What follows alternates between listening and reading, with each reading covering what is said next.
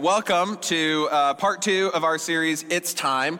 Uh, and what we've been talking about is, especially in a new year, it's that time of year where we think about the whole thing. we see it as kind of a big picture. And generally, we think about what could go better this year that maybe didn't go so well last year, maybe some areas of our lives where we want to improve. Um, and that's great, right? I mean, it's awesome to set that goal of maybe losing some weight, uh, getting, you know, in shape, uh, maybe some career goals or objectives. Maybe it's relational. Maybe it's treating people better that, you know, it's, this is the year. It's time for me to get out there and, and maybe change some things relationally, repair some relationships that kind of have been on the edge, or maybe to be honest about where things are and, and to be honest about where I am and, and what I have going on or my issues or, or to just turn things around in a new, a new way. And so that's kind of how we, in general, approach the year. And, and that's great. And we were talking about last week how uh, we have this tendency um, to think those great ideas, but not really to act on them.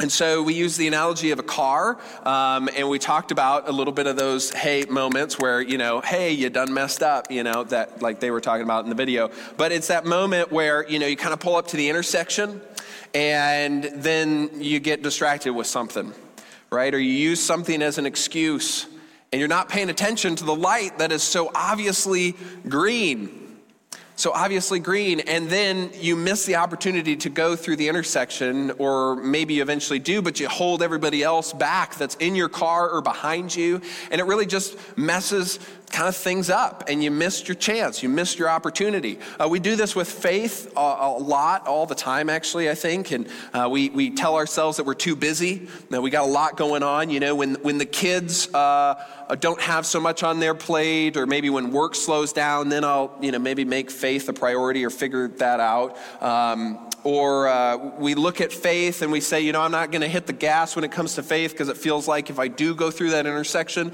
if I do hit hit uh, hit the gas or do go at the green light, then uh, you know the fun of life is going to be taken away because there's all these rules and and uh, stipulations about following Jesus, and I don't want to have to commit to that, and so life would just be more fun without Him, and so that's you know deep down what we really think about it. it when in reality we haven't honestly looked at it. Like we haven't looked at the benefits of maybe following Jesus, that there could be some better things that, that maybe we're missing.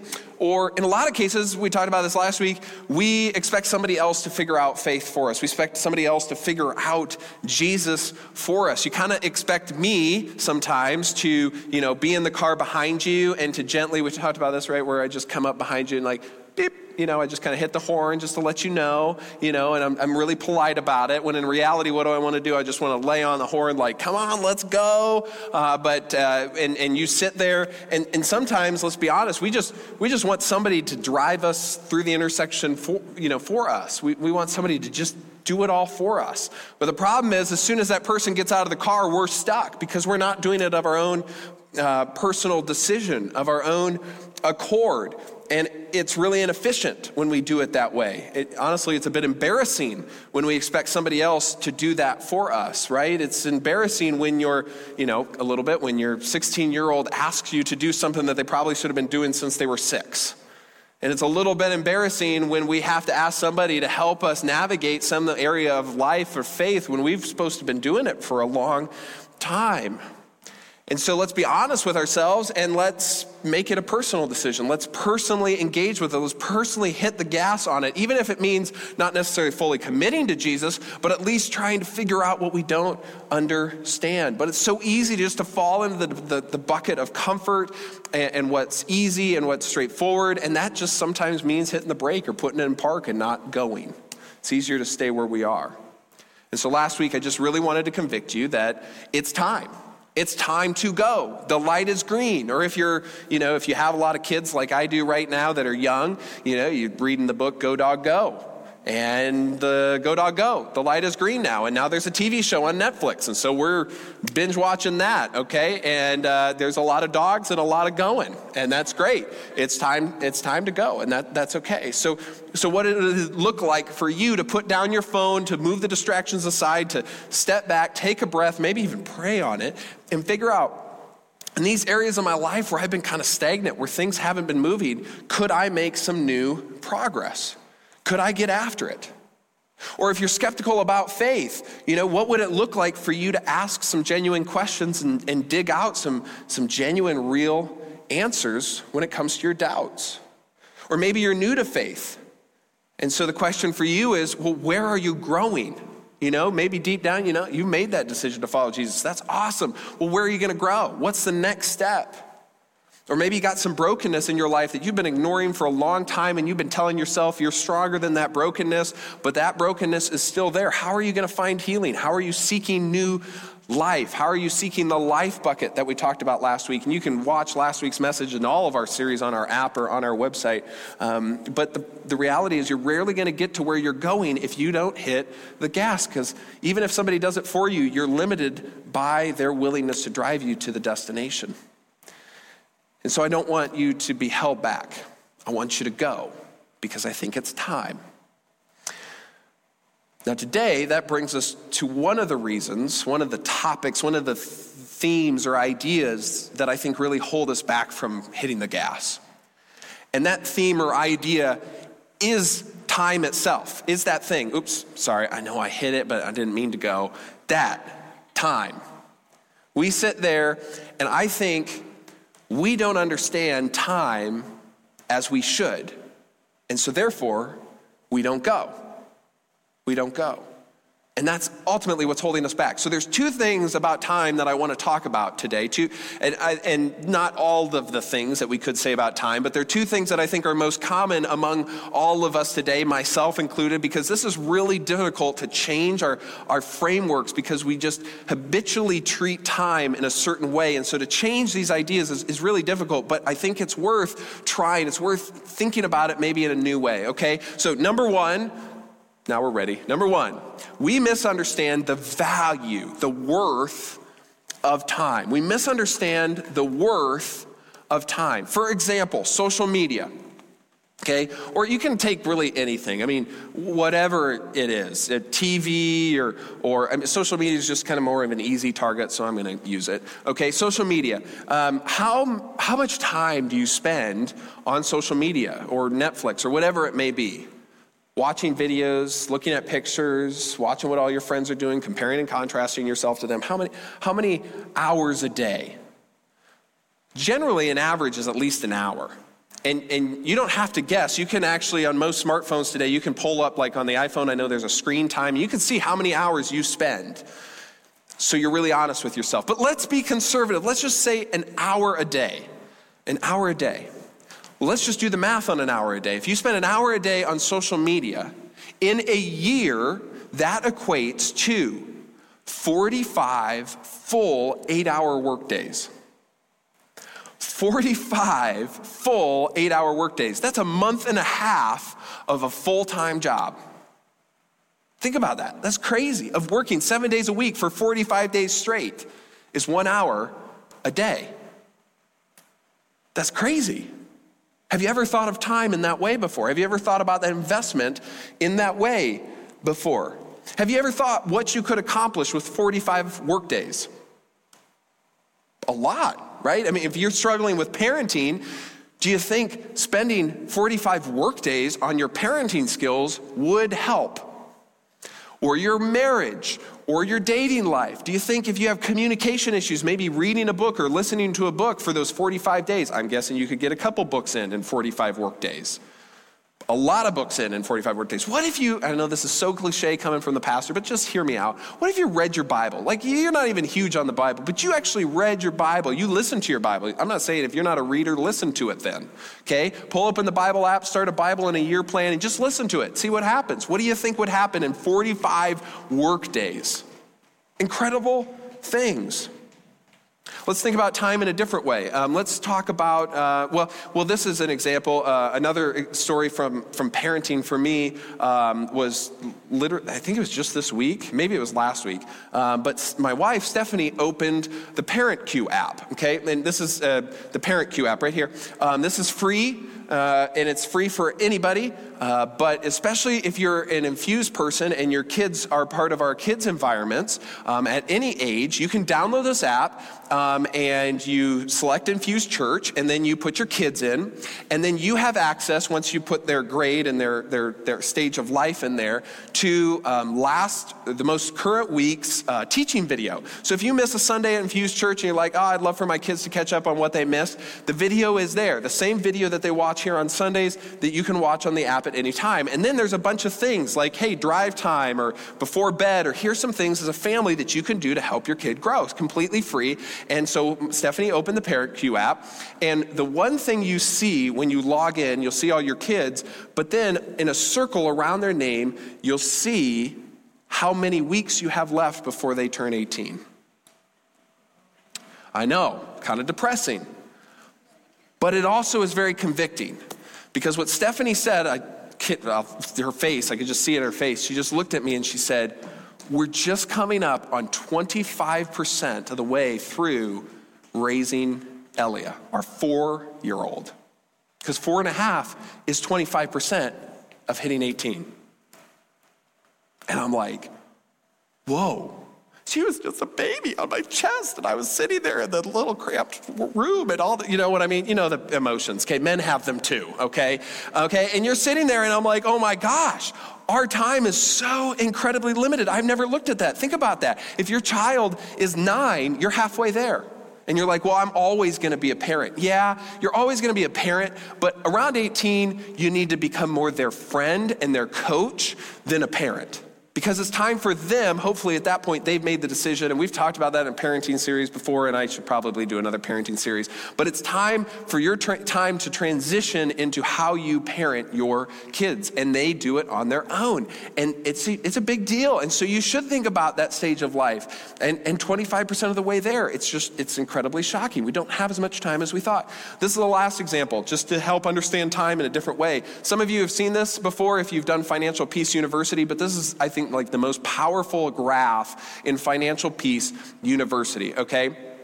And uh, there's two guys in this example. It's Jack and Blake, okay?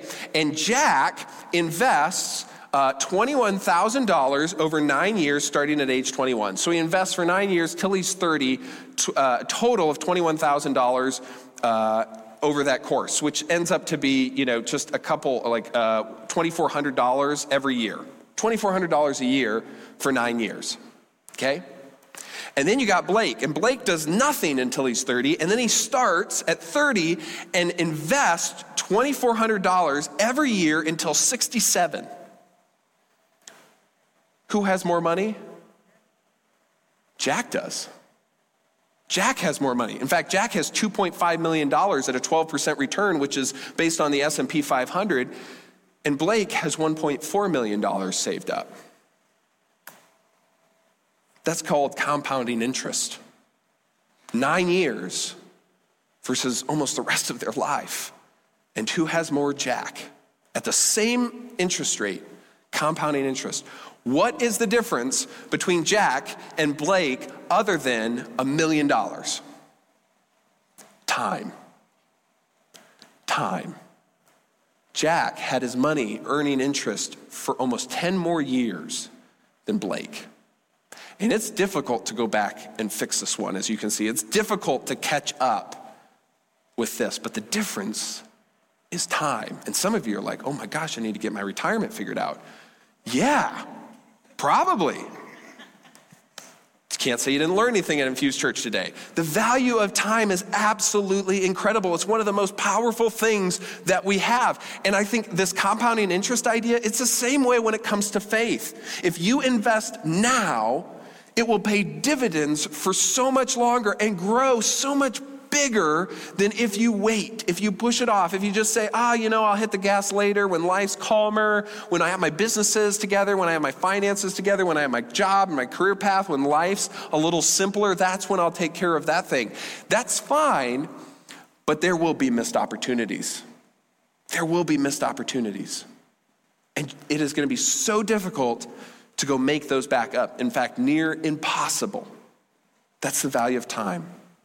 And we misunderstand that value. Number two, we misunderstand the value of time. Number two, we push the limits of our time. We push the limits. This is so much more uh, relevant today than I think almost any other time in human history. We just cram every little second of every little day with something, and we push the limits, and we model that for our kids, right? And society expects that. We've talked about that before. Like, how, how likely are you to go to your friends group and be like, oh, yeah, this whole month we're just taking every weekend off and we're spending it at home and, and just, you know, spending quality time together? and just relaxing. You know, I get up and drink a cup of coffee and I just take it easy and I just, I just take it easy, you know? And your kid, your friends are sitting there like, oh, wow, you're just so sad. We're in this sport, we're in this sport, we're doing this. They're winning, they're getting these medals, they're accomplishing all these things, and, and they're just kind of making you feel bad for just kind of taking it easy on a weekend. Because that's the society pressure that we have today. But what happens? What do we miss out on? I think we miss out a lot. Because when I say join a group, you're sitting there saying, well, can I fit that in? Well, because you're trying to figure out, is there enough room before I hit my limit to get that all done? I, I, go out and I say last week, I'll say it again this week. Hey, pick up a free growth guide in the back on the welcome table. It's completely free. We're going to start posting this online for you online people as well, so you have access to this. And spend some time going through it and watching some videos and reading some books and things like that. And you, the, the first thing you think, kind of deep down, is, I don't know if I have time for that. So I'll just do it another time. Well, when's a good time? When's a good time? Because you're already pushing your limit. And the problem with pushing your limit is the closer that you get to your limit, the more focus you dedicate to that limit. It's just like the edge of the stage, especially if it was higher. But the closer and closer I get to falling off the front of the stage, the more and more attention I'm giving to falling off, to preventing myself from falling off. Because that's what limits do. They demand our attention because we have no margin left. Here, I have tons of room to work. But here, the only thing I'm kind of focused on is not falling too far forward and making them work harder with the camera to try to track me, okay? What am I missing? I'm missing what's happening to my left, I'm missing what's happening to my right, and I'm certainly not seeing what's behind me. I don't have time to look behind me. I don't have time to see what is left in the wake of my path moving forward because I don't have time. All I can focus on is the fact that I'm trying to keep myself within my limits and not break. And in so doing, trying to get the most out of our time, we actually miss so much of the time and opportunity that we have because we have no margin, we have no gap. And all we can focus on is just keeping the plates spinning. But what would happen if we were able to look back and see what was behind us and maybe learn from what was behind us or see if there's any opportunities off to the left or the right because maybe we shouldn't always continue on the trajectory that we're heading. Maybe there's better things to our left and our right. Isn't that true? There's a guy named Moses, you may have heard of him, uh, especially if you grew up in church, or maybe you watched some movies about him. Kind of a big deal. Uh, he's known for a handful of things. Uh, he's known for uh, a famous song uh, about a pharaoh and letting people go. Um, Pharaoh, Pharaoh, oh, oh. Yeah, that's true. Those are all the people who had to go to like Christian camp. You didn't miss out um, necessarily if you don't know how that song goes, um, but uh, some of us we went through that. We we went through that, and there could be scars. Anyways, um, yeah. So, oh, oh, let my Pharaoh. Yeah, he said Pharaoh. He, he, took the people out of the nation of Israel out of uh, Egypt, right? And uh, parted the Red Sea is famous for that. The Ten Commandments, super famous for that. But where people kind of forget is what happens after that. The whole reason Moses was doing all this is to get the Israelites to the Promised Land. And doesn't it sound nice to go to the promised land? I mean, if somebody said, hey, this land is promised to you, that could be really good. And so that was what Moses' goal was. Because God wanted Israel to become a new nation in a new land, which just happens to be modern day Israel. But Moses and the nation of Israel didn't listen. It's kind of like this. Um, God was said to the nation of Israel, "Hey, we're all going to go get ice cream. You guys want to go get ice cream? Yeah, that'd be great. I'm buying. I'm buying. Let's let's go. We're all going to go get ice cream." So the nation of Israel and Moses is going to get ice cream. Okay, and God said, "We're going to go get ice cream, but here's what I need from you. I just need you to trust me and listen to me." Okay, parents. You sit down with your kids sometime and say, hey, we're going to go get ice cream, but all I need you to do is like for an hour or two, just, just, just listen to what I tell you and please take care of it. Okay? What are you going to shoot? Like uh, 80% success rate, 70%, maybe 50 if you're lucky, okay? You know, let's be honest. They're not going to listen. And that's exactly what happened. They could have gotten ice cream, but they just couldn't listen to God. And all the kids effectively said to God, no. Because I bet what the Israelites told themselves is what we tell ourselves all the time, and that is, I got more time. You know, if I don't listen to God now, I can go back and fix it.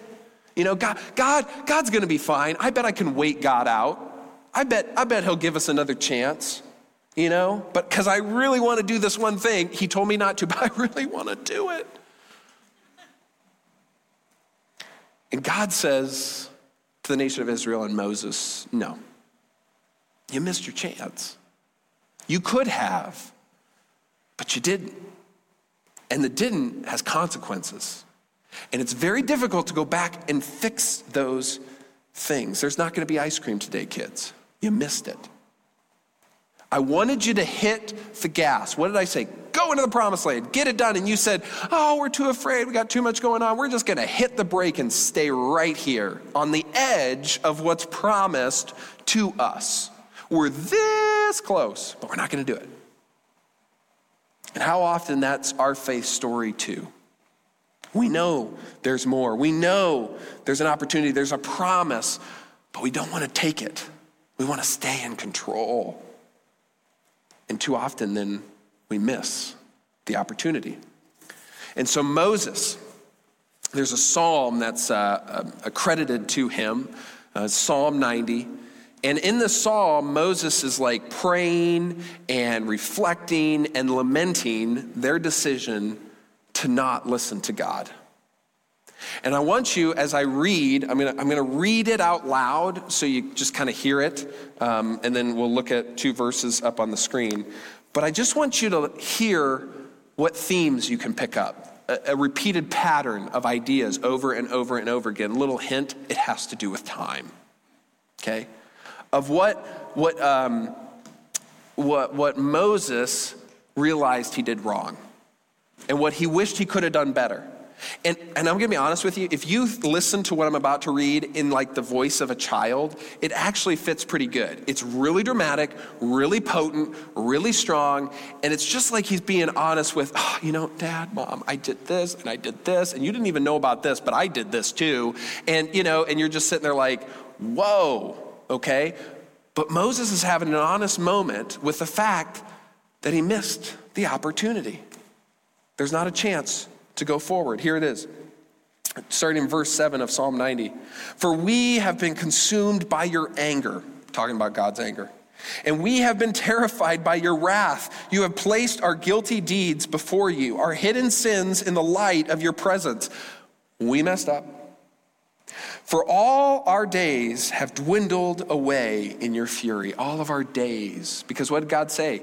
You're not going to get to go to the promised land in your lifetime. It's going to be another generation that gets to go to the promised land because you chose to hit the brakes. It was your choice, not mine, your choice to not listen. For all our days are dwindling away in your fury. We have finished our years like a sigh. For as, as for the days of our life, they contain 70 years, or if due to strength, 80 years.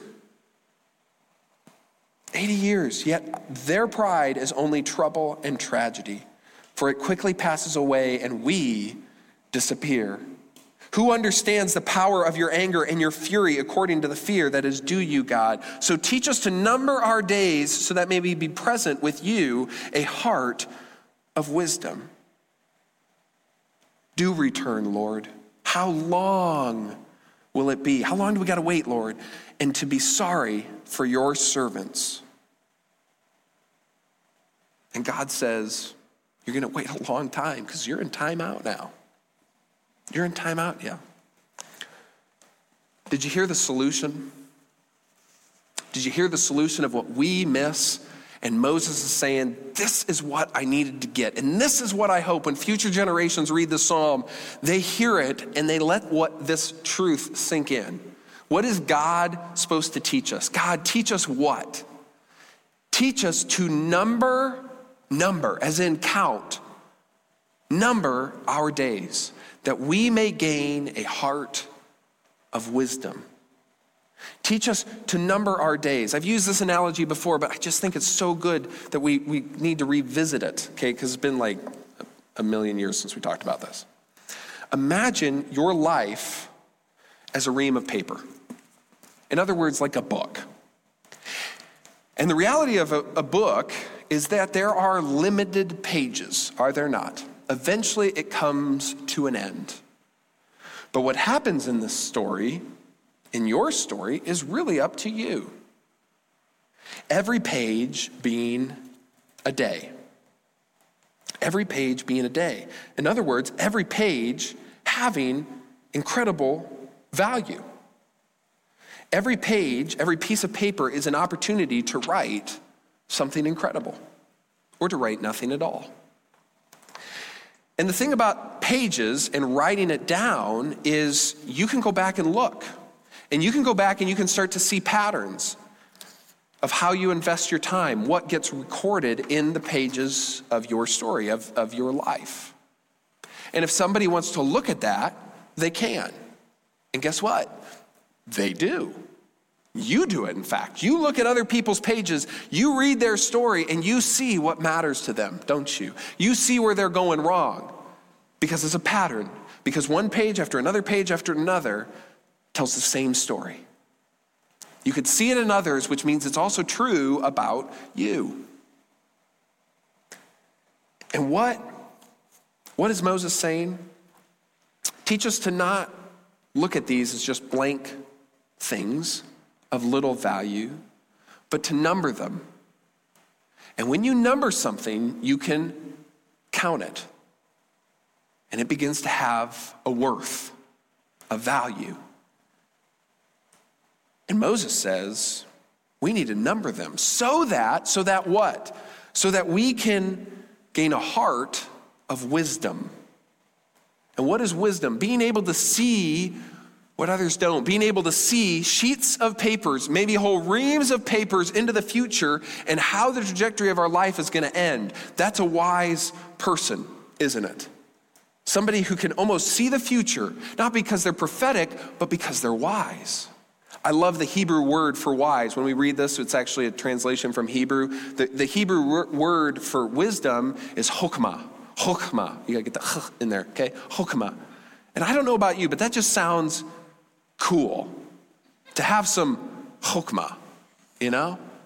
It's not as weak, it's not as fluffy when you say, I got some chokmah. Lord, we need some chokmah. We need to look at every paper like it is a value. Every page is a gift, and we need to treat them nothing less than the number, the unique digit that they are, and appreciate it when it turns over. Number them so they count. Number them so they count. Because, because, and this is what Moses said two verses late, or before this. He said, Our days may come to 70 years or 80 if our strength endures, yet the best of them are but trouble and sorrow, for they quickly pass away. When do days become trouble and sorrow? When they quickly pass away, when we don't realize that they fly by, that time flies by. This was an expression back thousands of years ago as it is today. Why? Because we're still plagued by misunderstanding the value of time that we let it fly by. So let's not let, let's not let them quickly pass by anymore. Let's not give in like Moses did to society and the pressures of the world, because that's what he did. He was afraid. He wanted to keep the status quo. He wanted to keep the peace instead of hitting the gas and moving forward like he knew he was supposed to do, like God promised him he would always do, because that's what God does. God keeps us from death and pulls us to life. He pulls us away from the world as broken as it is. If you're wondering why the world is broken, go watch a series that we did a couple months ago in October called Stranger Things. And you begin to realize the world is broken and God's always, that's his promise, he's always going to pull us to new life giving life. And that we get that when we start following Him and we when we prioritize Him over them. The nation of Israel, I think, said to themselves, I got more time. We can figure it out. We can do this differently. And Moses said, oh, You're probably right. We can figure this out. We got time. We'll just wait here. We'll tap the brakes a bit. And God said, No, I didn't tell you to tap the brakes. I told you to go. So here's my question How many of these pages, your pages, these aren't mine, these are yours, how many pages are you willing to let pass away? Because you know they will and they are. How many are you willing to let go by, stuck in the same ruts, stuck in the same habits, stuck in the same uh, tragedies and the same pain and the same suffering and the same pathways that aren't leading to where you know God probably wants you to go? How many pages have been taken up with things that don't give you life? Anger and resentment and bitterness, and sin and booze and drugs and, and uh, lusts and, and things, and bad investments and, and financial decisions, okay? Uh, you know, spending money in places that you shouldn't have spent it. And then, then guess what? How many pages is it going to take you? Let's grab a chunk here to fix those things again, right? To repair the relationships, to pay off the debt, to repair what you have broken. That's why when Paul says sin costs you, it costs you. You have to spend so much effort trying to make up for what has been broken. And we're so tempted to get so busy and to just rush through and have the pages go by. But what if we could stop and we could say, who's coaching me through how I'm spending my pages? Who am I prioritizing in how I'm spending my, my pages? Because God says, I want to help you spend these pages wisely, these gifts that I have given you.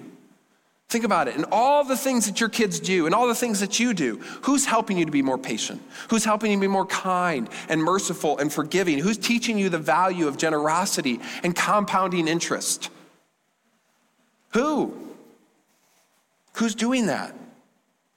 You say, Well, you are, Pastor Taylor. Yeah, but I don't want to drive your car. You need to let your Heavenly Father into your heart to help you drive your car.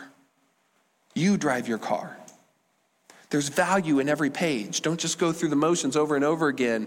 Start writing a better story. And Christian or not, Christian or not, here's the other question I want you to ask yourself How many of your pages will you invest in God? Christian or not? If God is, as Moses said, thousands and thousands of years pass by, and it feels like to God just a day, don't you think that's a perspective worth knowing? That's God's perspective. Isn't that a perspective worth knowing? Why not invest in Him, in His understanding, and worshiping Him this year in 2022? Well, I, Taylor, I don't even know if God exists. Okay, well, how many pages have you spent disproving God's existence? Well, probably not that many. Okay, we'll start there. Just spend some pages trying to disprove that God exists or prove that God doesn't exist. That's what I did for a couple years. I tried to disprove the existence of God. And in the process, I found out that maybe I wasn't right. Or do nothing at all, because that's easier. I get it, it's easier.